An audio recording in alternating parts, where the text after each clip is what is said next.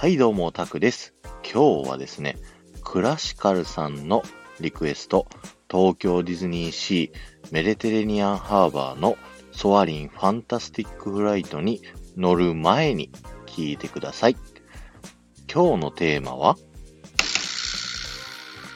ここに注目、ソアリンファンタスティックフライト。今日はですねアトラクションのフライト中、乗ってる最中にですね僕が注目したですねポイントをいくつか紹介したいと思います。まずはですねサバンナの国のシーンですね。象がいっぱいいるシーンなんですけど、こちら左の方を見ていただくとですね、象2頭ですね、めちゃくちゃ喧嘩している象がですねいるシーンがあるので注目してみてくださいね。そしてその次のシーンかな、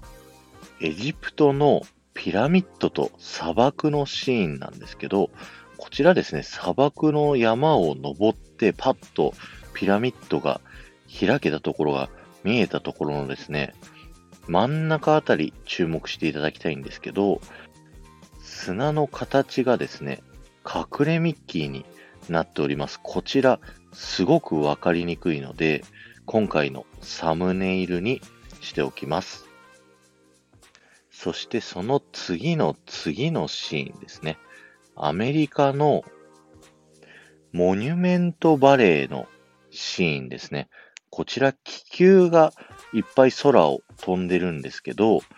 右側ちょっと右かなの奥にあるですね3つの気球がですね一瞬だけ重なってこちらも隠れミッキーになっているので注目してみてくださいね。あとはですね最後の東京ディズニーシーのところなんですけど、上がっている花火がですね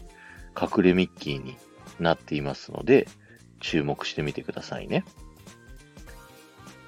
といった形でですね本編中の、注目してみてほしいところを今日は取り上げさせていただきました。あとはですね席ですね、こちらの席映像に合わせて動くんですけど、実はこの席ですね前後にしか動かないようになっているんですね、仕組み上。なんですけど、ソアリン飛んでる最中ですね、曲がったりすることもあるじゃないですか。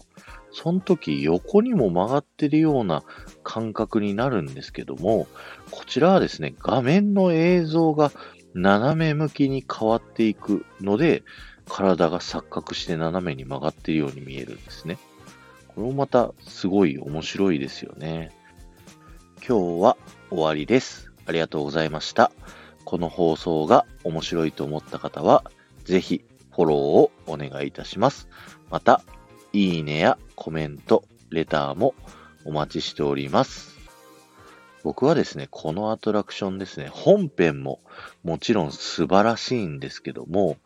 周りのお客さんをですね、ちょっと横見て顔を見たりだとか、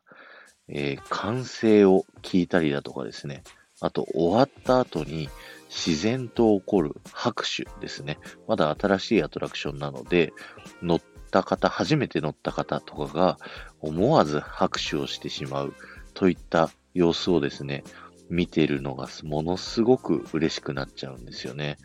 自分が作ったわけじゃないんですけどね。ではまた。